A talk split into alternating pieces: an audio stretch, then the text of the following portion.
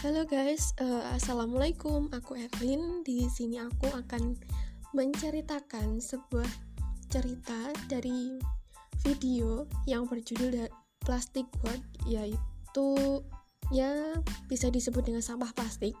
Di dunia ini sedang dibanjiri dengan sampah plastik. Uh, dalam keadaan ini tuh tidak ada satupun dari semua sampah plastik dapat didaur ulang. Nah, kemudian bagaimana sih caranya untuk memecahkan masalah plastik yang dibuat untuk menjadi lebih baik? Kemudian eh, ada suatu pendapat dari sebuah video tersebut, eh, pendapat orang yang di dalam video itu menyebutkan bahwa industri menggunakan daur ulang untuk menjual plastiknya lagi. Nah, kita harus mengelola sampah tersebut dengan baik. Kemudian, kita harus memperbaiki uh, memperbaiki ini dikarenakan untuk industri minyak dan gas plastik adalah garis hidup mereka. Nah, kemudian plastik ini tuh menjadi perang yang sangat besar pada tahun 2015, ahli biologi kelautan pernah menemukan sebuah penyu, eh, seekor penyu, maaf, seekor penyu atau kura-kura yang sedang mengalami kesulitan. Kesulitannya itu tuh apa? Nah, kesulitannya itu ternyata penyu atau kura-kura itu hidungnya tertusuk apa ya? benda yang berasal dari sampah. Nah, itu tuh sangat menyedihkan sekali sampai berdarah-darah. Sampai yang menemukan itu sangat kesulitan untuk mencabutnya. Mencabut bar apa? Yang masuk di dalam hidung itu. Nah, kemudian dari penemuan video tadi atau kura-kura tadi itu menjadi sangat viral kemudian publik itu menjadi fokus terhadap masalah yang sedang berkembang nah dari video kura-kura itu pasti sangat berdampak besar bagi lingkungan kelautan plastik di laut telah dibangun satu tahun dek, uh, selama satu dekade atau 10 tahun. Nah, di bawah laut itu sangat banyak sekali plastik. Kemudian ditemukan lagi 80 kantong plastik yang ditemukan di dalam ikan paus di kota Amerika. Kemudian pemerintah Amerika mengambil langkah-langkah untuk melarang belanja atau berbelanja dengan membawa plastik Nah, Amerika adalah salah satu negara produsen plastik terbesar di dunia. Pada tahun 2020, 2050 nanti diperkirakan bahwa produksi global plastik akan meningkat tiga kali lipat lebih besar dibandingkan sebelumnya. Nah, kemudian uh, pemerintah Amerika memberikan solusi dengan cara mendaur ulang. Nah, barang-barang yang dapat didaur ulang hanya botol soda, botol susu. Nah, itu tuh salah satu barang plastik yang mudah untuk didaur ulang. Tetapi kebanyakan jenis plastik secara tes, uh, secara teknik itu sulit dan sering kali mahal untuk didaur ulang dan itu membuat mereka hampir tidak mungkin untuk dijual. Plas barang plastik tidak dapat dijual itu yang tidak dapat dijual itu contohnya seperti pembungkus makanan atau tas ziplock, film dan CD atau yang disebut dengan plastik campuran karena ada barang e, karena ada pilihan yang layak untuk mendaur ulang. Kemudian di Indonesia sendiri masih banyak sekali sampah plastik yang menumpuk. Nah, dampak plastik terhadap lingkungan ini yaitu akibat negatifnya yang sering ditanggung di alam karena keberadaan sampah plastik eh, Sampah plastik ini sudah digunakan sejak 50 tahun silam dan telah menjadi barang yang tidak terpisahkan di dalam kehidupan manusia. Konsumsi berlebih terhadap plastik juga akan mengakibatkan jumlah sampah plastik menjadi sangat besar dan banyak. Plastik diperkirakan eh, membutuhkan waktu kurang lebih 100 hingga 100 tahun hingga 500 tahun untuk dapat terurai. Kemudian ada dampak lain yang mampu mencemari laut, baik secara langsung maupun, eh, maupun tidak langsung. Banyak kasus seperti penyu tadi atau kura-kura tadi, dan masih banyak biota laut yang meninggal akibat mengonsumsi plastik. Nah, hal ini tuh sangat berbahaya karena di saat organ suatu organisme tercemar oleh plastik dan akan menyebabkan komplikasi hingga kematian. Dan tidak hanya itu saja. Plastik yang menumpuk dan menyumbat di aliran sungai itu akan mengakibatkan bencana dan sungai akan meluap karena tersumbat sampah dan bahkan terjadinya banjir.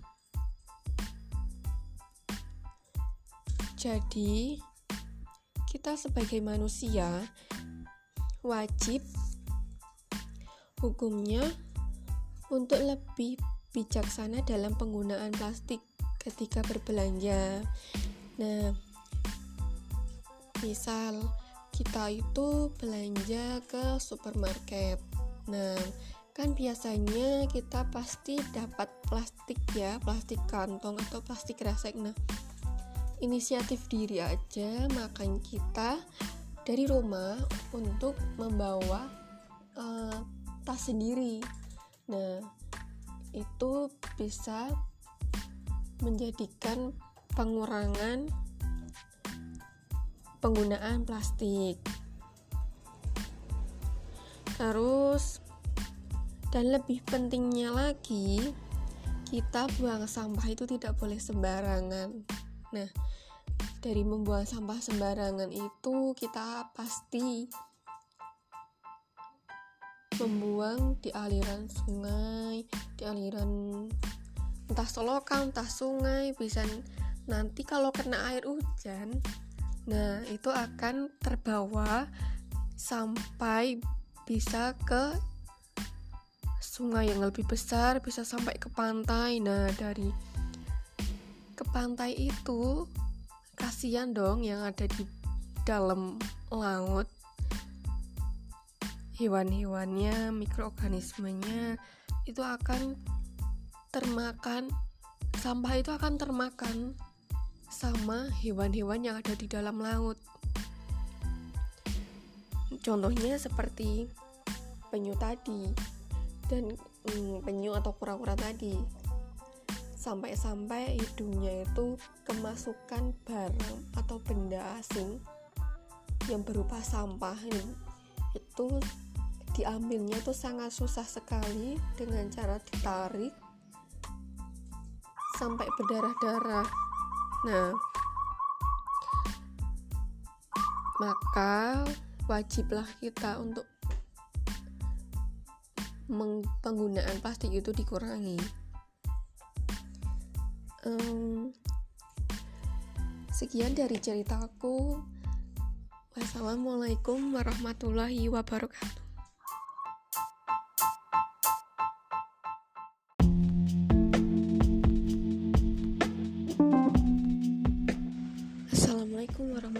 Wabarakatuh. Kembali lagi bersama saya, Erlin Kartika Sari di sini aku akan menceritakan sebuah kejadian rumah tangga yang uh, agak sedikit perlu diceritakan ya agar apa ya ada sesuatu di salah satu keluarga.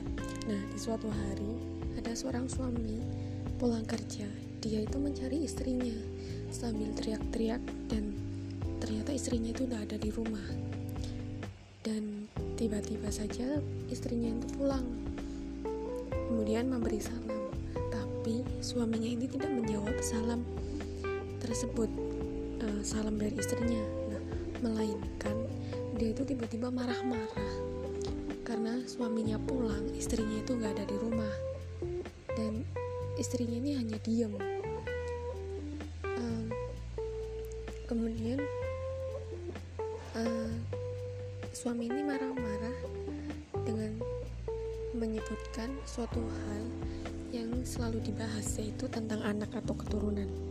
Nah, karena uh, sepasang suami istri ini sudah bertahun-tahun mereka menikah tapi belum diberikan keturunan. Dan tiba-tiba saja kemarahan tersebut terucap dengan perkataan perceraian. Nah, uh, di suatu ketika pada suatu hari istrinya ini kembali lagi ditalak oleh suaminya. Untuk kedua kalinya nih. Nah terus di malam itu um, ibu ini namanya tuh ibu Ina. Nah ibu Ina ini tuh sedang memasak dan ingin membe memberikan masakan untuk makan malam bersama suaminya Nah, si ibu Ina ini tuh menunggu suaminya tuh kok nggak pulang-pulang sampai malam. Kemudian tiba-tiba suaminya pulang um, dengan membuka pintu. Kemudian si istri ini menyapa, tapi suaminya ini tidak menyapa kembali atau memberikan salam kepada istrinya, melainkan istrinya itu dimarah-marahi dan diceraikan untuk yang ketiga kalinya. Kemudian di pagi hari istrinya ini pamit dengan membawa koper dan seisi lemari atau pakaiannya sudah dimasukkan ke koper itu untuk pergi. Nah, si suami ini tidak me mencegah agar istrinya itu keluar dari rumah, tetapi uh, membiarkan begitu saja karena si istri ini sudah kecewa, sudah tiga kali ditalak oleh suaminya. Nah, terus tiba-tiba ini ada tetangga nih, tetangga datang ke rumah. Uh, dia memberitahu atau apa ya memberitahu ke suaminya ini uh, agar suaminya ini dijodohkan kepada anak dari tetangga yang tadi datang. Nah, dengan alasan uh, biar menikah kepada menikah sama anaknya tetangga ini agar diberikan keturunan. Nah, di hari kemudian akhirnya si suami ini um, menikah dengan anak tetangganya itu. Nah, karena sudah dijodohkan, mereka menikah.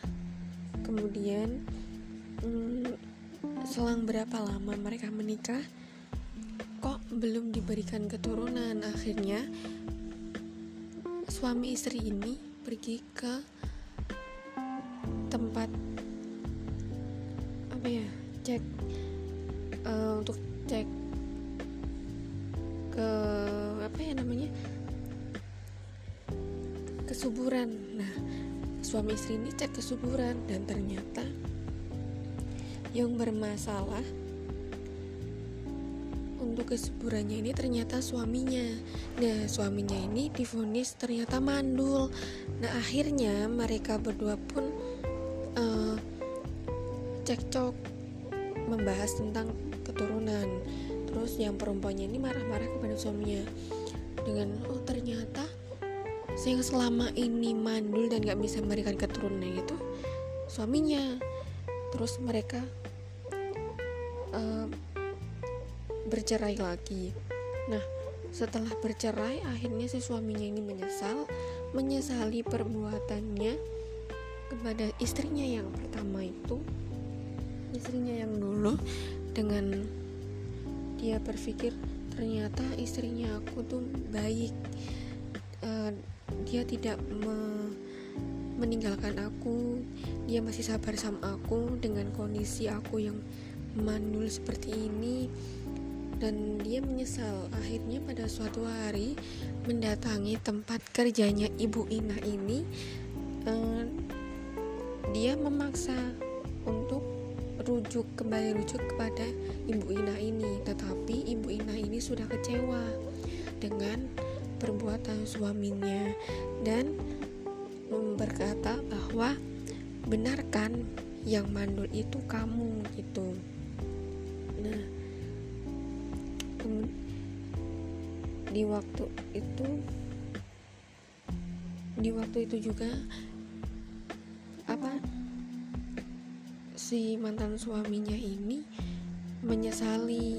Tetapi ibu Ina ini tidak tidak sudah memaafkan suaminya tetapi tidak ingin kembali ke suaminya. Dan dengan alasan ya sudah menyesal apa ya sudah kecewa dengan suaminya dengan perbuatannya begitu.